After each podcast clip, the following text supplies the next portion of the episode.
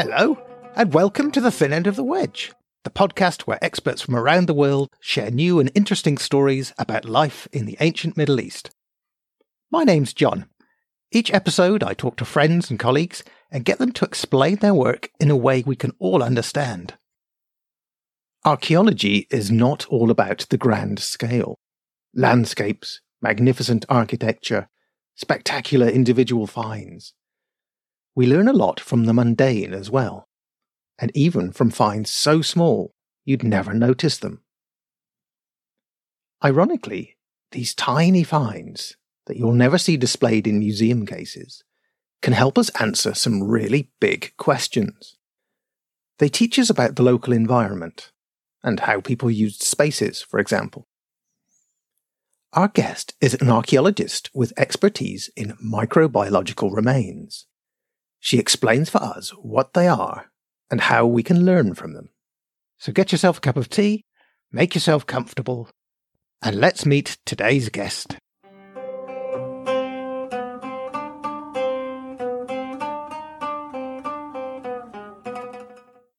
Hello, and welcome to Thin End of the Wedge. Thank you for joining us. Uh, hello. Hello, John. Could you tell us, please, who are you and what do you do? Yes, of course. I'm Birgül Öğüt, a Near Eastern archaeologist. At the moment, I'm mainly working for two projects as a postdoc. Since 2020, I have been part of the Göbekli Tepe project of the German Archaeological Institute. Here, I am responsible for the sampling management and especially the phytoliths and groundstones. In addition, I have been employed as a postdoc in the High Steppe Lands project in Kohgiluyeh province in Iran at the Kiel University since 2022. A third project is my own, the Şehit Kamil survey in northern Gaziantep in Turkey, a province that is now enduring immeasurable suffering as a result of the terrible earthquake. But to get back to your question, these projects also reflect my research interests which are admittedly very broad, but in general, I'm very interested in subsistence, human environment relations, and the integration of settlements in the landscape. By integrating microfossil analysis, especially phytoliths, into the archaeological evaluation, uh, I try to get closer to the everyday life of the people. Okay, so we're going to talk about phytoliths. Maybe we could explain for listeners what phytoliths are. Yeah, phytoliths are microscopic structures of silica found in some plant tissues that persist after the plant decays. Plants take up silica from the soil, which is then deposited in various intra and extracellular structures of the plant. These deposits, which, so to speak, reproduce the imprints of the plant cells, have certain shapes by which they can be assigned to certain plants and plant parts. For example, phytoliths can be easily identified from the inflorescence of cereals. In contrast to the macrobotany or archaeobotanical remains, they are inorganic and almost indestructible. Where do we find phytoliths and how do we access samples containing them? Phytoliths get into the soil through the decay of plants since they are microscopic, they cannot be seen with naked eye. But by taking soil samples and extracting the phytoliths from the soil sample, it is possible to examine them under a microscope with a magnification of about 400 times. So you don't really have to pay much attention to take the samples. The bare soil is appropriate. It's taken from the context that is to be examined. When extracting phytoliths from the soil, first, all components that are not relevant for this analysis were removed. For example, clay, stones, bones, and so on. Once the sample contains only soil components, the phytoliths can be separated using various techniques. The most commonly used method is heavy liquid flotation. This involves increasing the density of the solution so that the phytoliths float on the surface of the solution. This allows them to be collected and later examined under the microscope. Aha. Uh-huh. So, how does the sampling method affect the questions we can ask? Very strong. Better said, it is like with all samples and examinations, you should be clear in advance what kind of information you want to get. Often, colleagues come and bring me a bag full of soil and ask, Can you check if there are phytoliths? But without seeing the bag and the content, I can say, Yes, for 90%, phytoliths are in there because phytoliths are usually everywhere and almost indestructible. The more specific the question, the more precisely the context must be documented and also the very exact location of the sample that was taken. You only need about one gram approximately of the soil you want to examine. Therefore, the sample size does not increase the amount of information one gets about phytoliths. For example, if you want to investigate the function or use of floors, it is ideal to do a grid sampling. This means that the floor is divided into approximately 30 centimeter squares, and every second square is sampled uh, like a chessboard. Corners are very good for this because when the floor is swept, residues from use can still be in the corners. In addition, you can also sample objects lying on the floor that may have had something to do with plants, for example, grinding stones. So I can say whether the floor was clean, if you have, for example, few phytoliths, what plant materials got into this room when a grinding stone was sampled, for which plants it was used, flour or chaff, and so on. And what I myself find most exciting, whether this grinding stone was used in the place where it was found, or was it only stored there? This says an immense amount about the function of the objects, the space, the structure of the building, the organization of the household, everyday life, resources, subsistence, and possibly ways of working. This is, of course, an ideal case. Also, very interesting are, for example, hard. Here you can find out what kind of fuel was used. In combination with, for example, dung analysis, which are also very exciting. One can make statements about the feed of the animals and about possible herd husbandry, resources, resource use, mobility, and so on. You wouldn't be examining dung for phytoliths, would you? Yes and no. When I say dung, I actually mean dung spherulites. These are microscopic particles that are produced in the intestine of mainly herbivorous animals such as sheep, goat, or cattle, and enter the soil via the dung. This means that they are then no longer recognizable in their context as dung and are distributed in the soil. Like phytoliths, these are also not visible to the normal eye.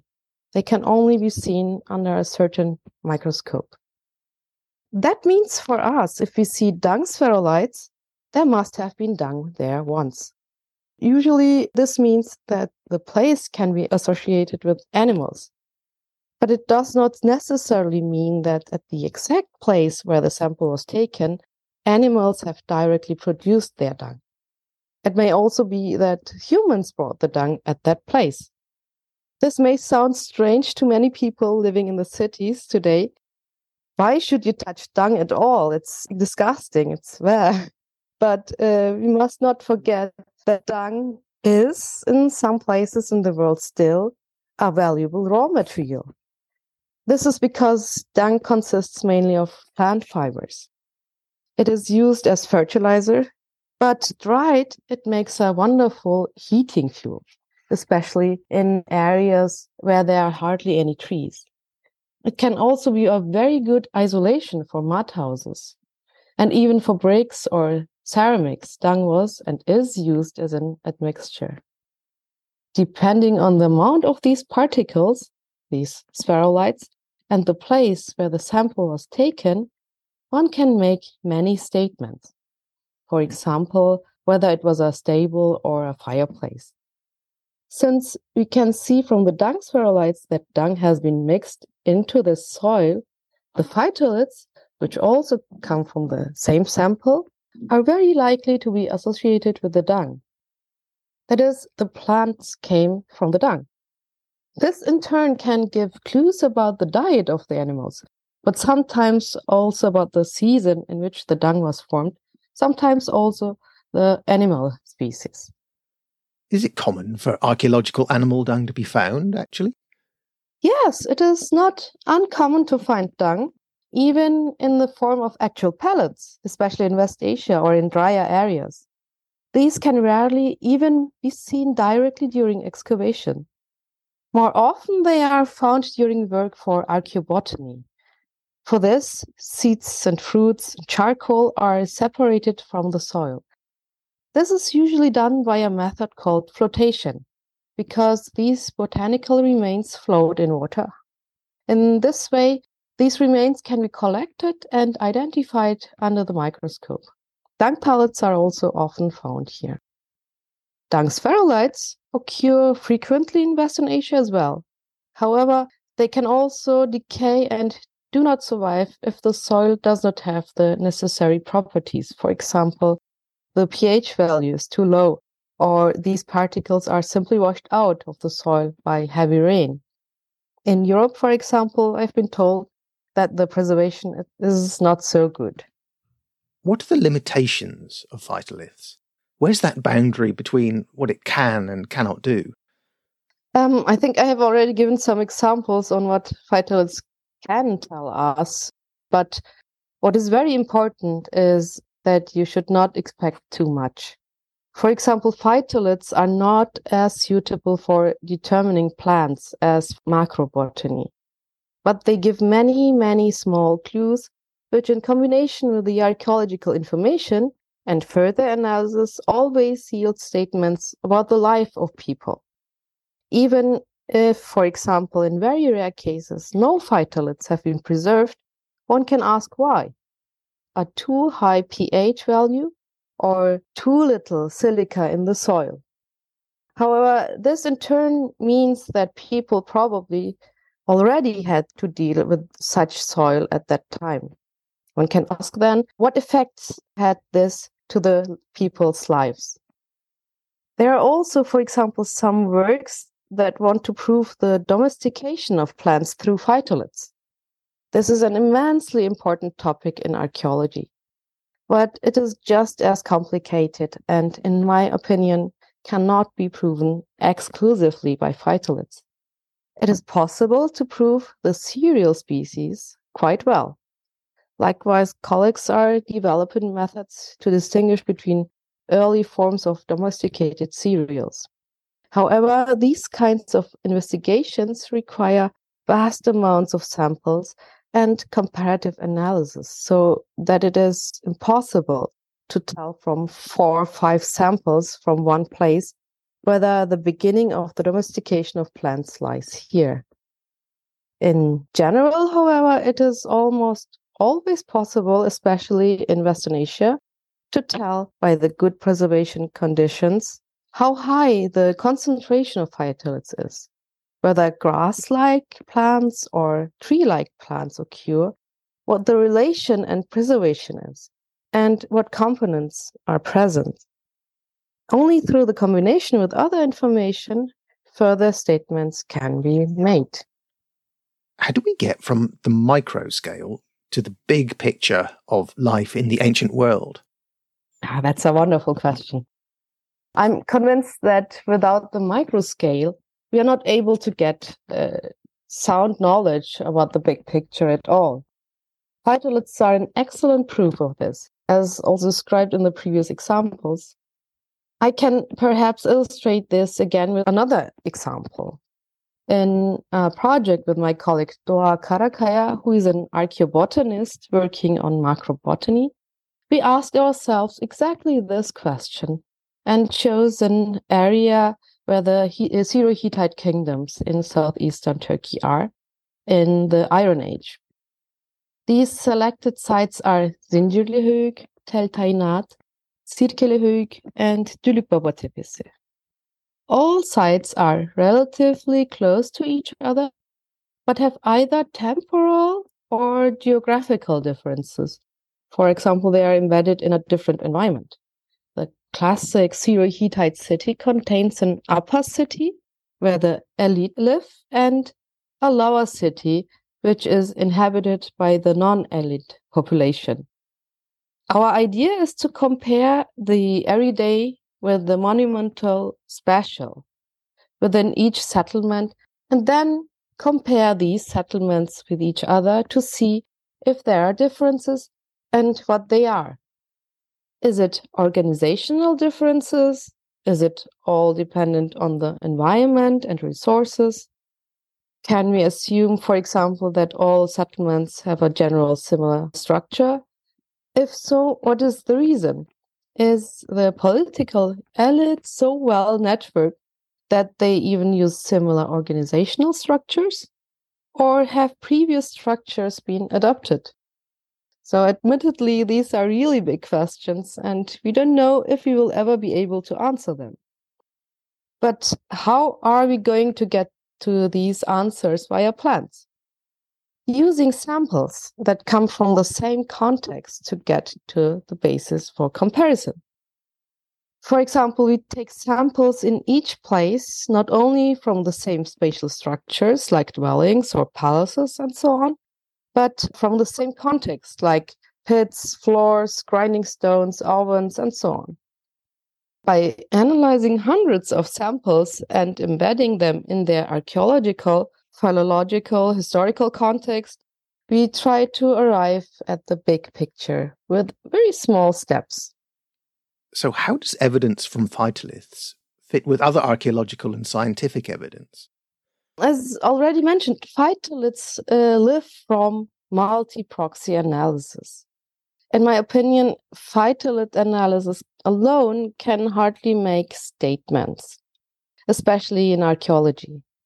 In combination with dung spherulites, macrobotany, diatoms, and other analysis, however, very exciting results can be achieved, always in the archaeological context, of course. Take phytoliths, dung spherulites, animal bones, macrobotany in one example. Here, phytoliths say that there were a lot of shrubs. Dung spherulite analysis say there was an extreme amount of dung. The archaeological context does not speak against a stable, the animal bones say there were a lot of sheep and goats. From the combination of all of them, if all goes well, of course, it could come out that goats were probably kept in this place because they prefer eating shrubs and sheep smoke grass.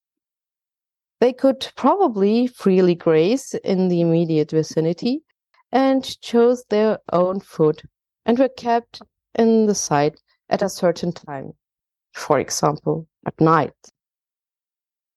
One good method to determine microhistories is micromorphology.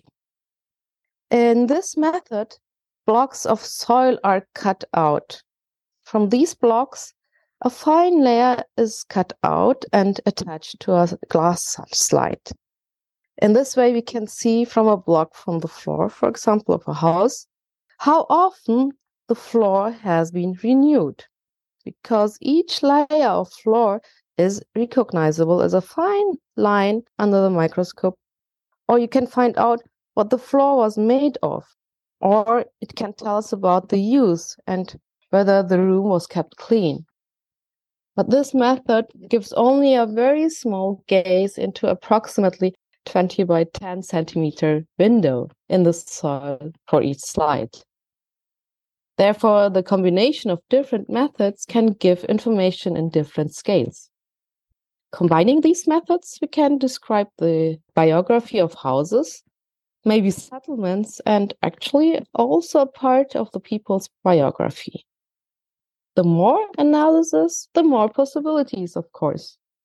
However, one should think carefully about which analysis makes sense. Do you think that all excavations should study phytoliths then? How should this kind of work be incorporated into the project plan? I would say yes, of course. All the excavations should add phytoliths into their project plan. But it really depends on the question of the excavation, the big question. If you are not interested in microscale information, of course, it makes no sense. And if very large scale excavation is being done, the samples are too large scale to give specific answers. And sometimes there are actually places where no phytoliths are preserved. So I would always suggest before planning a big project with phytoliths that you study over two or three samples how the phytolith preservation is. It is best to discuss sampling with a phytolith expert and draw up a sampling plan depending on the budget and questions of the project. Would you say that the study of microbiology is something that will always be specialist work? Or should the next generation of archaeologists learn how to do this as a part of their training? As an archaeologist who learned phytolith analysis through additional training, I would say that it depends on the field you want to work in. But definitely, I would say that while studying archaeology, you should have the opportunity to at least get an insight. Not every archaeologist has to be an expert in the field later on, but should at least know that these kinds of analysis exist and what they can be used for. A good example is 14C dating. We archaeologists know what they are good for. Many can integrate 14C results in their work, but very few of us can analyze them themselves. Microarchaeological analysis are, of course, different from 14C analysis. You basically don't need an extremely well equipped laboratory, an extremely high budget, or many years of training to be able to do the analysis at all. Unlike, for example, macrobotany or archaeobotany, which is a subject in its own, and where it is essential to know the plant world and systematics, one can work very well in archaeology with the analysis of quantities and determinations of phytolith types, even without knowing the exact circumstances why plants produce phytoliths. I would even argue that knowledge of the archaeological context is indispensable for the statements that can be made afterwards. I myself only learned how to analyze phytoliths after my studies in archaeology during my PhD through extra training with experts and through self study. I can integrate the analysis into the archaeological context, whereas when results come from an external biological laboratory, many archaeologists who have nothing to do with the subject find it difficult to integrate the results into their work. So I would say that archaeologists should at least know what phytoliths are, how to take sampling during field work. That should be part of the training. Doing the analysis yourself should be offered maybe as a part of postgraduate degree. For example, as part of a master's program in scientific archaeology. I wonder if you'd like to say something about the training materials you're producing. Training students is in this part very important. As I said, phytoliths are not so well known. We are doing with some colleagues uh, special trainings for students to get them used in phytolith analysis. What I exactly explained that they know what phytoliths are and especially how to take samples in the field. Because the specialists can't be at the field during the field work there often to take the samples. It's very important that the archaeologists or the students working in the fieldwork get the samples. And how to analyze these samples is the next step. So we are at the beginning to train students for example in turkey and we are preparing um, actually a handbook for archaeometric sampling. This is for uh, archaeobotany, for example, isotope analysis, and phytoliths, and so on, so that the students have a basic knowledge about these analyses and maybe if they are more interested in these analyses they can find more possibilities later to study or to get involved in these uh, analysis. Do you see yourself becoming a dedicated phytolith specialist, offering this expertise to a range of projects? Or do you prefer to keep it as just a part of your archaeological skill set? Although I'm working more and more intensively with phytoliths and analyzing them for many projects, I would not see myself as a pure phytolith specialist. I am more of an archaeologist who has learned this method and can evaluate the results with the archaeological context. That is why I would not, for example, evaluate phytoliths from geographical surveys from the landscape in their geographical context. So I'm not the expert for this. Or I'm not a biologist who could explain the exact processes in phytolith formation. My focus is also not the exact determination of plant species, which is important for archaeobotany. Even though the work in the lab is a lot of fun and the evaluation on the computer brings very interesting results, I can't do without excavations. You mentioned earlier that you were involved in a number of projects. Could I ask you to say just a few words about what these projects are and what your contribution to them is? Of course. So the first one is Göbekli Tepe.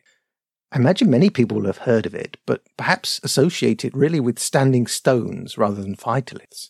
So what work are you doing there? Göbekli Tepe is a site in southeastern Turkey in the province of Şanlıurfa. Settled about 11,000 years ago, this site is particularly known for its round oval buildings with T shaped pillars and sensational representations of scenes with many animals. These buildings have often been referred to as the first temples of mankind although more recent research has called these superlatives and especially the term of temple into question. Temples have always played an immensely important role in research, with rituals being a major attraction for a wide variety of interpretations. Since we have no written sources from this period, we have to try to explain the use of these buildings in other ways not only the use, but also the construction and abandonment of this place is fraught with different, sometimes very contradictory opinions. The spectacular and thus popular opinion, very simplistically summarized, is that men from hunter gatherer societies of the region erected these buildings as a kind of temple and used this place as a gathering place for regular cultic feasts. Beer, bread, and other dishes were made for these feasts. This is inferred from the stone throats and many grinding stones found here. In this context, plants play a decisive role. If beer and bread or other food containing cereals were produced does this mean that the transition to sedentism can be guessed here? The cultivation of plants is one of the factors that has so far been linked to or with sedentism. But more recent research at Göbekli Tepe assumes that the site was used, at least not exclusively, for special purposes. Numerous rectangular rooms have been discovered around these round oval buildings, which were probably used domestically. In addition, the singularity of Göbekli Tepe has been abolished for some years. There are more and more sites where similar buildings with T pillars are found, and some of them even seems to be older. Highly interesting is the interpretation that these are not the beginning of sedentism, but possibly the last remnants of hunter gatherer societies that might have used these places as their last retreats. As you might guess, wherever plants come into play, phytoliths play an important role, especially when, as in Göbekli Tepe, the archaeobotanical remains are not well preserved. So, what were the throughts and grinding stones used for? Was cultivated grain actually used? What was stored in the vaults? What can be found on the floors? Can phytoliths provide answers? So, some initial investigations have already been made, but the real work is still to be done. Using various methods, we would like to get to the bottom of this question in the coming years.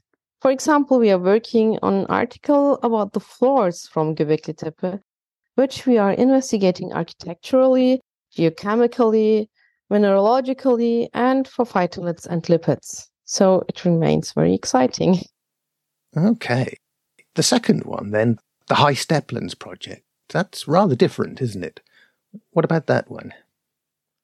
Yes, it is. So the High Steplands is a project that is about reconstructing long-term social-cultural and environmental dynamics in the Zagros Mountains in southwestern Iran.